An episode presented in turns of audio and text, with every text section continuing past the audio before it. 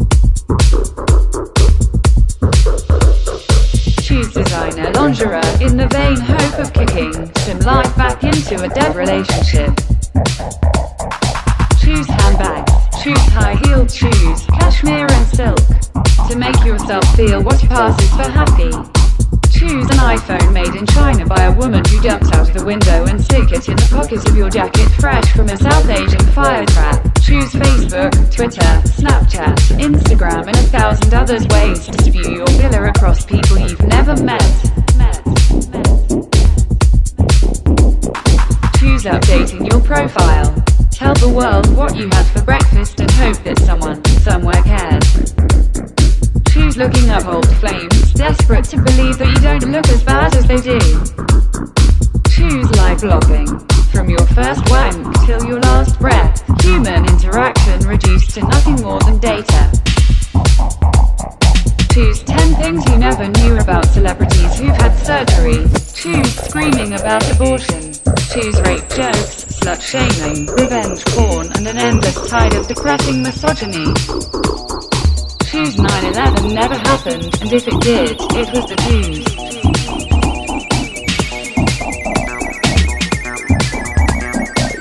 Choose a zero-hour contract and a two-hour journey to work. And choose the same for your kids, only worse, and maybe tell yourself that it's better that they never happened. And then, sit back and smug mother the pain with an unknown dose of an unknown drug made in somebody's fucking kitchen. Choose unfulfilled promise and wishing you'd done it all differently. Choose never learning from your own mistakes. Choose watching history repeat itself. Choose the slow reconciliation towards what you can get, rather than what you always hoped for. Settle for less and keep a brave face on it. Choose disappointment and choose losing the ones you love, love. As they fall from view, a piece of you dies with them. And so you can see that one day in the future, they will all be gone and there's nothing left of you to call alive or dead. Choose your future. Choose life.